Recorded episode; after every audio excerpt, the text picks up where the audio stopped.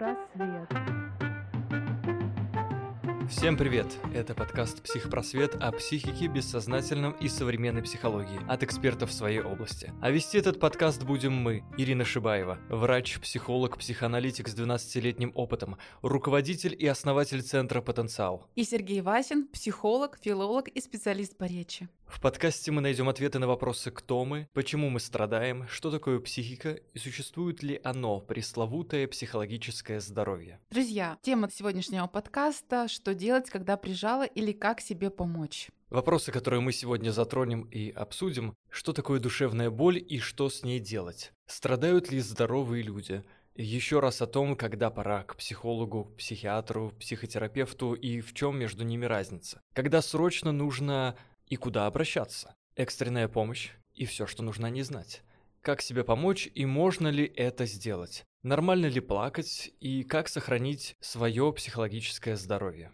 Ну, на самом деле, тема достаточно обширная, говорить можно много, и вот Сережа сказал про психологическую или душевную боль. Вот, Сереж, я, вот теперь я хочу к тебе обратиться. А вообще, вот что для тебя такое душевная боль? Ты знаешь, я вообще э, сегодня думал, что стоит начать с такого эпиграфа, что все размышляют над тем, есть ли вообще душа, но когда она болит, все точно знают, что она есть и где она находится. Что такое для меня душевная боль? Ну, это, наверное, такие вот терзания внутренние, когда ты не можешь от них избавиться и освободиться, что ли, да, когда ты готов вообще вот на стену лезть, лишь бы э, это прекратить. Мне кажется, любой человек так или иначе это испытывал, особенно это связано с какой-либо потерей. Здесь э, и потеря близкого, дорогого человека. Ну, первая любовь, все наверняка э, знают, и всем знакома эта тема вот этого вот отвержения первого, когда ты... Мне кажется, не только первого, это вообще. Ну да, ну да, да, вот этого вот, вот этой невзаимности. Ну и не только здесь с людьми связано, но и вообще какой-то неудачи, например, переживание какого-то серьезного такого стресса, когда захватывают какие-то сильные эмоции, когда ты готов любые деньги отдать, лишь бы это прекратить.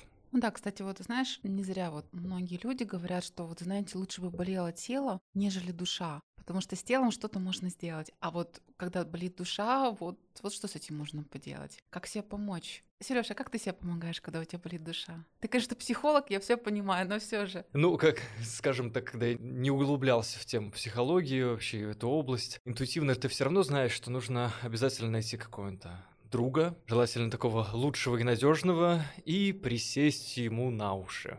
Как говорится, да, можно какой-то антураж создать, чашечку кофе или чаек какой-нибудь хороший, китайский, зеленый, да, и под чай выливать, выливать, выливать. Вот эти все переживания, эмоции, если тем более человек тебя понимает и как-то тебе сопереживает, это, наверное, самое лучшее лекарство. Но вот у меня вопрос вот с точки зрения науки, физиологии, неврологии, анатомии человеческой. Вообще, что такое душевная боль? Есть ли она? Как она отзывается в нашем организме? Где она вообще находится? Есть ли какая-то емкость, где она хранится? Что ли вот так можно сказать? Может, ответы мне, э, вернее, вопросы у меня такие детские, но, может быть, будут э, взрослые ответы. Или можно, как, как детям. Помнишь, как мы выступали перед такой детской аудиторией, когда тебя спрашивали, вы трогали когда-нибудь сердце? Вот вы трогали когда-нибудь душевную боль? Конечно, каждый день. А как невролог? А как невролог мне душевную боль приносили в теле. Никогда не забуду, когда как-то пришла женщина, которая говорила, что у нее болит все тело. И, в принципе, в медицине, если болит все, мы обычно ищем какие-то эмоциональные нарушения или аффективные, как их в медицине любят называть. И тогда мы думаем о депрессии на самом деле. И, в общем-то, я уже училась тогда на психолога, на психоаналитика. И я ее так, отходя немножко от темы, спросила, не было ли каких-то потерь. Она, расплакавшись, сказала, что да, она переживает потерю мужа, и ей очень тяжело. И вот на самом деле тело ведь нам очень помогает для того, чтобы справиться с душевной болью. Вообще душевная боль, наверное, сложно как-то зарегистрировать приборами, хотя физическую боль же измеряют, есть специальные шкалы, а вот э, душевную боль, в принципе, измерить очень сложно, но люди очень сильно от нее страдают. И зачастую действительно не знают, что с ней делать. Поэтому я тебя, в общем, спросила про твою душевную боль. И чаще, если человека спросить, а где она локализуется, где болит, они показывают область сердца. То есть сердечные муки, страдания. Это душевная боль. И вообще, как любой тип боли, физическая, эмоциональная или психическая боль, э, душевно, она очень нужна. И в общем, Как вот я люблю говорить, что да, мы должны учиться преодолевать боль, идти вперед и развиваться через боль. Другое дело, что боль бывает настолько мощная, что наша психика просто с этим не справляется. И тогда действительно мы, ну это может даже разрушить человека. А если психика разрушена, то человек умирает. И вообще клинянские аналитики, твои любимые, любят говорить, что жизнь — это боль. В том смысле, что мы отчасти ощущаем мир, преодолеваем препятствия через боль. Знаешь, говорят, что боль, она вообще ориентирует человека. И вот боль в родах, допустим, нужна для того, чтобы женщину сориентировать, что идет родовой процесс. В психике точно так же мы можем понять, что что-то явно идет не так, и на что-то нужно обратить внимание. Но, с другой стороны, у нас э, вообще в культуре не очень принято как-то проживать душевную боль, у нас принято ее избегать, порицать, критиковать, заливать алкоголем или уходить в работу, но не проделывать работу по переживанию боли и проживанию ее. На самом деле это, в общем-то, такой же навык, такое же умение, как и все остальное. По поводу, где ее локализуют, то есть, безусловно, есть определенные нейрофизиологические процессы, нейрохимия, которая обуславливает эту боль. Понятно, она нигде не локализуется, мы ее просто ощущаем как тяжелые страдания, переживания, это целый комплекс чувств, то, что мы называем болью. Это и горечь, и тоска, и уныние, и разочарование, и гнев, и чувство вины зачастую, и раздражение, и скука. То есть вообще-то, конечно, каждый человек под болью имеет свое представление и свое ощущение. Но все-таки вот целый такой конгломерат чувств и обуславливает душевную боль. Ну, а вообще это, конечно, под каждым процессом психическим лежат работа нейромедиаторов. Это вещества головного мозга, обмениваясь которыми нервные клетки определенным образом начинают функционировать. И там избыток или недостаток определенных веществ как раз обуславливают возникновением боли. То есть, получается, вообще душевная боль может внезапно образоваться, скажем, а из-за недостатка там каких-то веществ? Или обязательно должен быть какой-то стимул, какое-то переживание, либо какой-то стресс? Вот что? Я думаю, те психиатры бы сейчас вообще аплодировали стоя, потому что современная психиатрия вся основана на нейрофармакологии, когда тот или иной душевный симптом лечится определенными препаратами, которые нормализуют обмен в мозге. И психиатры — это врачи, которые не вникают в суть психических процессов, просто дают таблетку. Есть тревога, дают такую таблетку. Есть депрессия с таким компонентом, дают такую таблетку. А психоаналитики говорят, что, слушайте, ну на пустом месте ничего не бывает. Всегда есть какая-то причина. Мы, собственно, об этом и говорим. Что-то послужило причиной того, что возникла боль, потому что это сигнал неблагополучия, что-то идет не так. Надо разобраться в чем. И с помощью речи, разговора мы настраиваем функционирование нейронных систем и облегчение боли. И вообще человек в идеале должен сам справляться со своей душевной болью, иметь возможность справляться. И эта боль не должна быть такой захватывающей.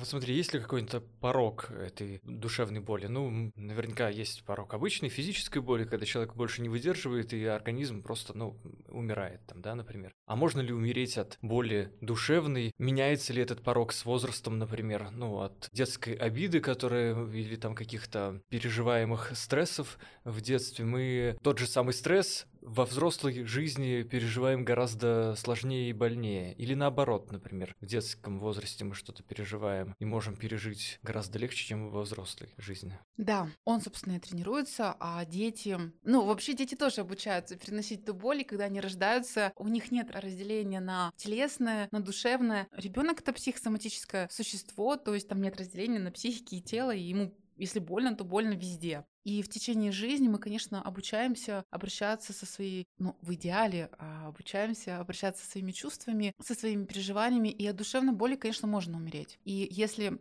интенсивность такова, что психика не выдерживает, она начинает разрушаться. Или она уходит в регресс, а мощный регресс — это психоз, когда психический аппарат начинает функционировать как аппарат маленького ребенка. Либо человек начинает соматизировать. Кстати, одна из теорий соматизации, вообще школ психосоматики достаточно много, в том числе псих психоаналитических, а вот французская школа, вот они говорят, что бывает такой а, регресс, когда психика не справляется, сразу подключается тело мгновенно, и возникает психосоматическое заболевание. Кстати, ты знаешь, я сейчас вспоминаю, что в практике моей были случаи, когда из-за какого-то такого ужасающего события а, люди заболевали буквально в одну ночь. Возникал сахарный диабет первого типа, он считается психосоматическим заболеванием. Или эндокринные заболевания. И это происходило реально очень быстро, буквально в течение там дней. Ну а про инфаркты я тем более не говорю говорю, хотя инфаркт такое сложное заболевание. Поэтому, конечно, то есть либо тело начинает болеть, а иногда, а, ну, люди умирают от разрыва сердца, от какого-то очень сильного шокового состояния эмоционального. Или происходит разрушение психического аппарата, это будут психические заболевания. Если психика разрушается, человек тоже не может жить. А как тренировать психический аппарат, вот выдерживать психическую боль эту?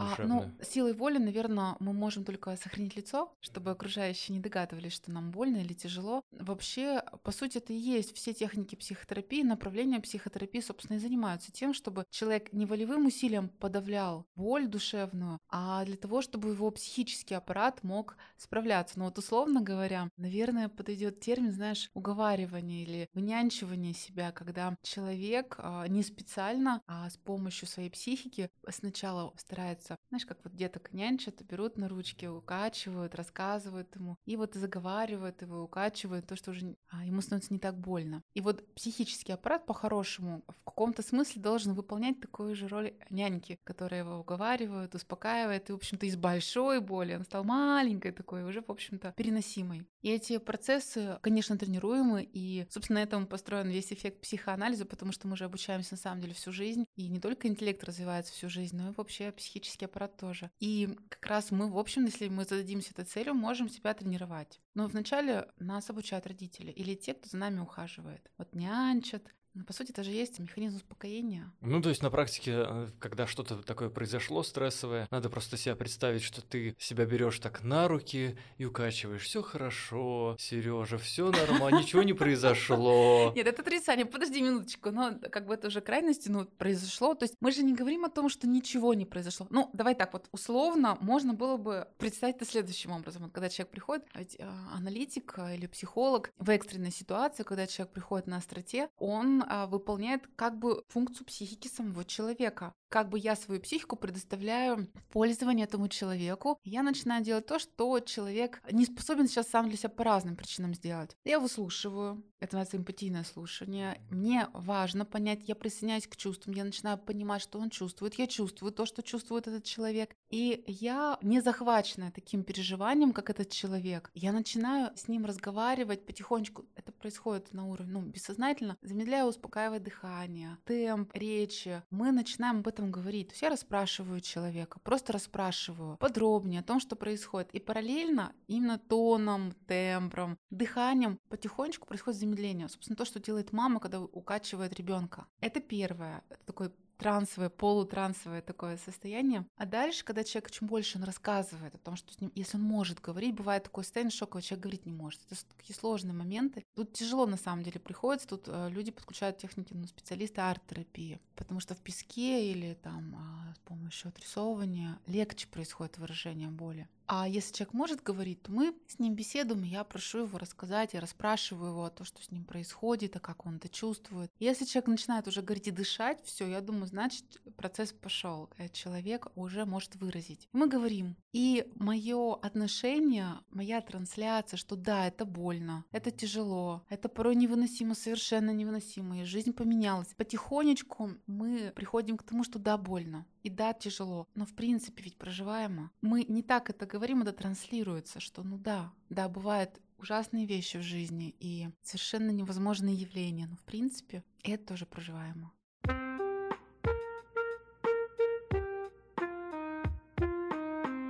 А можно ли сказать, что вот когда человек приходит в каком-то сильном стрессе, там, в переживаемой какой-то потере, постоянно у нас находится какой-то такой внутренний диалог внутри нашей головы, можно ли сказать, что, может быть, некорректное сравнение, что вот этот внутренний диалог блокируется как бы и не может продолжаться? И психолог или психоаналитик или психотерапевт, когда предоставляет свою психику, становится как бы с участником этой внутренней, прежде всего, беседы. То есть как бы встраивается в голову пациента пациенту или клиенту и начинает с ним разговаривать как бы от его же имени. Можно ли как-то так сказать? Или это Сережа Коварный, как практикующий психолог правильно отобразил идею. Да, безусловно, вообще пространство кабинета — это, по сути, как бы внутреннее пространство психики человека. Мы это пространство называем как будто бы. То есть говорить в кабинете, так же как внутренний диалог, можно обо всем. Потому что мысли, чувства и поведение — это разные вещи. Я могу думать о чем угодно, но никогда не сделаю.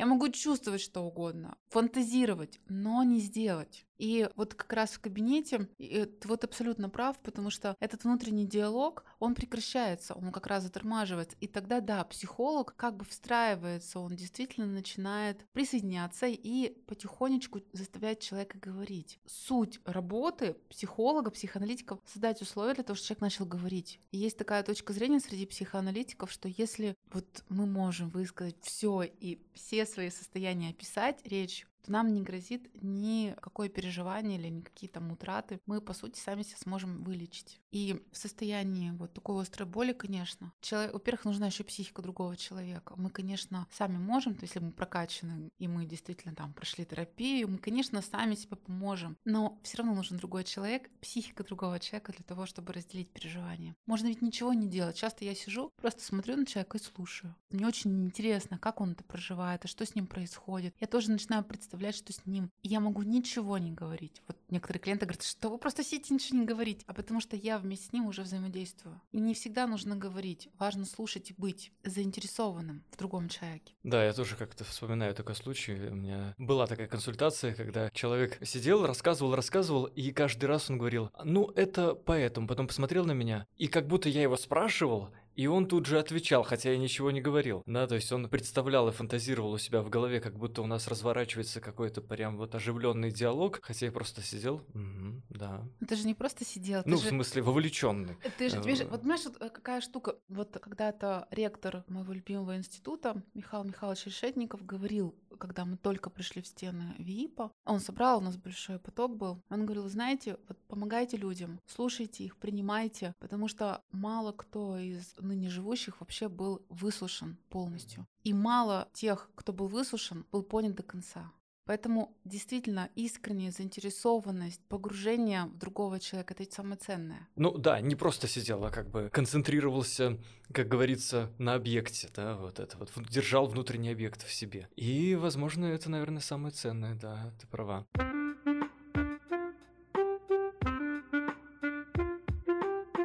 Вот опять-таки для наших слушателей, чем отличаются психологи, психиатры, психоаналитики и психотерапевты? И с какой интенсивной душевной болью нужно обращаться к одному специалисту, ко второму и к третьему? Вот еще раз обозначить и провести такую разграничительную линию между этими профессиями и сферы их влияния на тот или иной раздражитель. Если человек может говорить и может меня слышать, то он может ходить на консультации или на психоаналитическую терапию. Это скорее уже кризисная. То есть если это острая боль, это все-таки кризисная терапия. Потому что психоанализ, он не работает, он не про остроту. Он про момент, про процесс, про настройку психического аппарата. А вот кризисные психологи, кризис, то есть мы работаем да, как кризисные психологи. Если человек может слышать, то есть он не захвачен настолько, что он, у него подавлена способность слышать и быть настроен на другого человека, то он может, конечно, пойти к психологу. Если я понимаю, что человек меня не слышит, он не может, он захвачен эмоциями. Да, там нужен медикаментозные препараты. Мы обычно говорим, а, вам нужно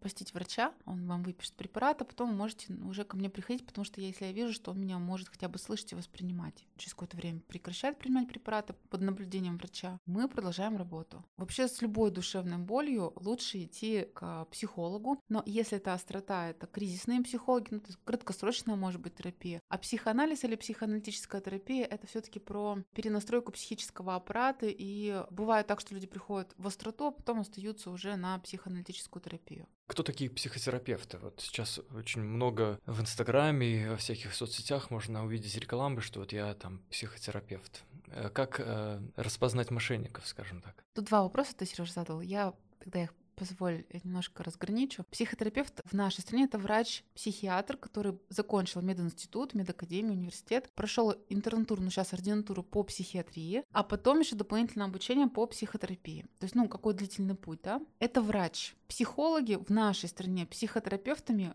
по законодательству называть себя не могут. Даже то, что мы вот, лечение словом психотерапия, в принципе, официально называть не можем, потому что все, что терапия, нуждается в лицензии. Это значит врачебная деятельность. Поэтому мы называем психологическое консультирование, чтобы обойти этот такой непростой момент. В принципе, мы занимаемся одним и тем же. Разница заключается в том, что психотерапевты могут лекарства выписать. Психологи, естественно, нет. Я невролог, но я все равно, когда работаю в центре в своем, я не выписываю лекарства, я направляю к специалисту. Все-таки эти вещи лучше развести по разным специалистам. А вот за рубежом в разных странах везде по-разному. В Америке психотерапией могут заниматься только врачи-психиатры. И психоанализом тоже. В Европе, скорее наоборот, люди, не имеющие медицинского образования, могут заниматься психотерапией. Но они не выписывают, конечно, тоже препарат. У нас психотерапией или консультированием могут заниматься как врачи, которые получили соответствующую специализацию, так и психологи, которые тоже получили психологическое образование, прошли обучение дополнительно, свою терапию, состоят в ассоциации какой-то, проходят супервизии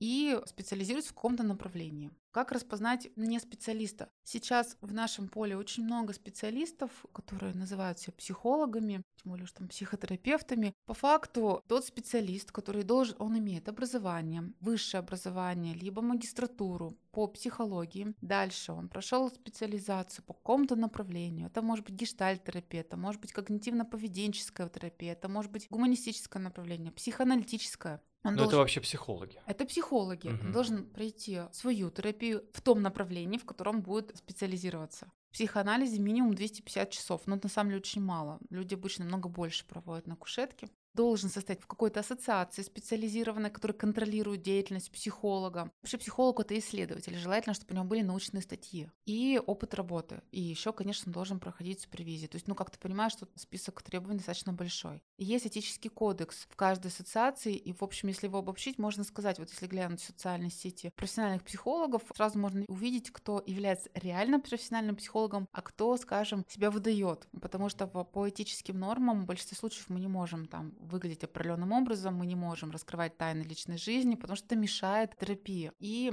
в провокационных каких-то фотосессиях тоже психологи, не все, конечно, но не участвуют. Это очень мешает как раз вот этому вот таинству психотерапии, ну или вот этого консультирования. Когда там психолог какой-нибудь на пляже, в купальнике. Ну, и на пляже. И, и какой-то пост. Ну, вот, э, понимаешь, что тоже такая... Глубокомысленный тон... пост. То, тонкая вещь, потому что вот а, мои коллеги есть, они в купальниках, но, допустим, человек занимается похудением, да, он специализируется на нарушении пищевого поведения. Да, почему бы не в купальниках иногда? Но всегда нужно понимать, зачем. И для меня, вот, допустим, если люди говорят, что здесь очень много популярной психологии, а мне очень важно понимать, на чем специализируется человек и где а, он публиковался. Все-таки мы выступаем, мы постоянно совершенствуем себя, мы докладываем, и мы, профессиональные психологи, всегда участвуют в каких-то еще и конференциях, где делятся опытом. Если человек нигде не участвовал, он заявлялся как специалист с большим опытом работы, но нигде не состоит ни в какой ассоциации, и про него нет информации, ну, возникает это вопросы. Психоаналитики, мне кажется, это такая, как говорят, белая кость психологов и такая определенная каста элитная. О психоаналитиках обычно мало что известно, особенно при жизни. И складывается ощущение, что это такое тайное общество, где есть какие-то свои правила, свои установки. Почему о психоаналитиках так мало известно? Об их, тем более, там, личной жизни, например. Почему психоаналитики так скрываются? Вот с чем это связано? Это связано с боязнью, что будущие клиенты могут какие какие-то переносы формировать на кушетке по отношению к психоаналитику. То есть э, для клиента психоаналитик должен быть таким белым листом.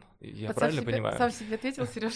Ну, я, я так раз, рассуждаю, да. Я... я люблю с тобой разговаривать, потому что ты сам ответил, сам, в общем-то, человек, специализируешься в психоанализе. Это не блажь. То есть, во-первых, это безопасность отчасти, конечно. А с другой стороны, потому что мы работаем с разными психическими процессами, иногда люди импульсивно начинают действовать. Это безопасность. Но а с другой стороны, но все таки психолог, э, как и врач, в идеале, ну, на мой взгляд, должен представлять собой все таки определенный уровень культуры, воспитания, образования. Если этот человек рассказывает подробности своей интимной жизни, у меня всегда возникает вопрос, для чего? С какой целью, если он еще позиционирует? Если он сексолог, ну, тоже сомнительно, как это мне поможет решить какие-то сексуальные проблемы, зная про сексуальную э, или интимную жизнь специалиста. А вообще, действительно, у психоаналитиков есть очень жесткие требования именно потому, что мы работаем глубинно. То есть я понимаю, вот мой блог, мы в нем рассказываем про психику, про психоанализ. Мы э, вообще-то ведь в кабинете работаем с глубинными вещами, с, с психикой, глубинными процессами. А если человек про меня будет знать особенность моей жизни, то он не сможет сделать некоторые... Я перестану быть для него прозрачной. То есть в психоанализе есть понятие прозрачности психоаналитика. То есть я могу на психоаналитика перенести свои бессознательные импульсы, переживания, как ты говоришь, переносы. То есть то, что было связано с моим прошлым, будет оживать в кабинете. И так мы можем это переработать, как бы перепрожить и заново переработать. А если человек про меня знает, что я вот тут живу рядом, у меня там трое детей,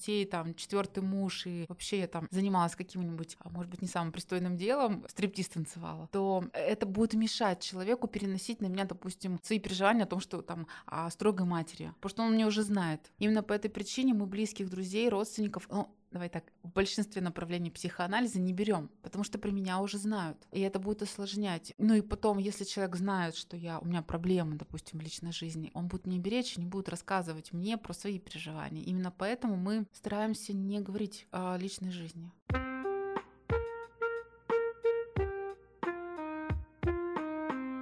Вернемся к душевной боли, к основной теме нашего сегодняшнего подкаста. Когда срочно нужно и куда, собственно, обращаться? Вот когда случилось какое-то неожиданное, травмирующее какое-то событие в жизни человека, и вот куда бежать? Звонить по номеру доверия или искать какого-то психолога, или куда-то обращаться в государственное, может, какое-то учреждение, или, может быть, самому как-то справиться, или порыдать, или найти какое-нибудь плечо друга. Что делать? Ну, я думаю, что у каждого человека уже к определенному моменту времени есть уже свое сос-список, так называемый, вот очень важно, скажем, иметь такой список а, или такой чек-лист своеобразный, что делать в экстренной ситуации. Большинство людей по наитию знают, что нужно делать. Ну, и все как-то справляются. Если это острое какое-то состояние, допустим, ночью к психологу не побежишь, есть телефон доверия экстренный, где можно поговорить и вот эту остроту снять. Можно записаться к психологу, но если это психолог, он может иметь очередь ожидания. Если это очень острое состояние, можно обратиться к психиатру по месту жительства, в диспансер где выпишут препараты. В общем, без помощи человек не останется. И телефон доверия в каждом регионе свои, где можно позвонить действительно и поговорить. Но это такая большая тема. В принципе, все, что облегчает состояние, кроме совершенно запрещенных каких-то а, моментов, а, лучше использовать. И разговоры с друзьями, со знакомыми, с кем можно поговорить, и успокоительные чаи можно заварить, типа валерьянового чая, и дождаться помощи, допустим, специалиста. Все, что может помочь человеку, нужно использовать, безусловно. Вообще, вот на своем курсе мы как раз рассказываем, что делать в определенных ситуациях и обучаем, что нужно, как себе помочь, какие есть вещи, какие есть техники для экстренной самопомощи. Сложно рассказать только в рамках этого подкаста, что можно делать, но они, безусловно, есть. И, в общем, психологи на самом деле обучают своих клиентов, что нужно делать в определенных ситуациях. Все, что может а, помогать выразить свои чувства, лучше это сделать. Если человек может их выразить, потому что часто бывает человек в шоковом состоянии, он не может ничего чувствовать и не может ничего выражать. Если человек может говорить, лучше с кем-то действительно эти вещи обговорить. Я вот слышал такую мысль, что нужно представить себя маленьким и спросить себя, что бы я себе маленькому сказал. И вот что первое приходит в голову, это и есть та душевная боль, которую мы проносим через всю жизнь. Так ли это или это, это из области популярной психологии? Слушай, я тебя не очень поняла. То есть ты хочешь сказать, что ну, вот я такая себя... техника? Ну да, техника избавления от э, страданий, скажем так. Вот ты знаешь, я так тебе скажу, что все, что быстро, это все не имеет отношения к глубинным процессам. То есть когда людям говорят, которые носили душевную боль всю жизнь, что вы напишите там письма прощения, это поможет и не поможет. Оно не помогает помогает возвращение к этому продумывания, обговаривания и определенные вещи в работе с психологом, которые убирают потихонечку эту боль. Есть такое исследование, которое говорит о том, что если о боли проговорить минимум сто раз, она станет меньше. Это правда, потому что есть нейропсихологические такие нейрофизиологические моменты, которые действительно при постоянном обговаривании интенсивности, силы, напряжения будут падать. Это правда. Но в личной жизни найти кого-то, кто будет тебя сто раз слушать, кроме психолога, очень сложно. Самому с собой, ну, можно наверное, дожить до утра, чтобы пойти к психологу, вот, и как-то себя поддержать. А вообще, у каждого из нас есть какая-то своя боль, и мы развиваемся через определенные стрессы, преодоление этих стрессов. Но есть боль, которая блокирует. Ее, конечно, лучше вылечить, потому что она будет блокировать развитие психического аппарата. И мы не достигнем пресловутой зрелости, и, в общем-то, так или иначе будем постоянно хромать. Поэтому лучше, да, избавляться. А правда ли, что время лечит? Вот всегда говорят, что вот время лечит и разлуку, и расставание, и все можно пережить. Либо время лечит, если это проговаривать. Время лечит, если это не травма, то есть не истинная такая вот а, глубокая травма. Она со временем, конечно, немножко затягивается, но все равно может там кровить или гноиться. То есть она все равно будет как вечный гнойник, который будет давать все знать. Конечно, психика подрихтует защитами, то есть психологическими защитами, но при соприкосновении с похожей ситуацией это новая сила будет фонить. И поэтому нет, Вот если это в детском возрасте, психика научится, все она сформируется вокруг вот этого гнойника каким-то образом и научится как-то функционировать и уже обретет и вторичную выгоду, почему вот выгодно с этой болью оставаться, и уже черты характера причудливые, которые связаны с этой болью, то есть психический аппарат будет пытаться как-то адаптировать. Во взрослом состоянии, если произошла травма, она будет затягиваться, но, скорее всего, будет покрыта такими защитами параноидными, то есть подозрением человека. Вообще последствия травм всех — это усиление подозрительности и контроля. Человеку может казаться, что если я сейчас вот просчитаю все вперед, я смогу предусмотреть и избежать каких-то определенных вещей. Это не так на самом деле. Но, тем не менее, человеку так кажется.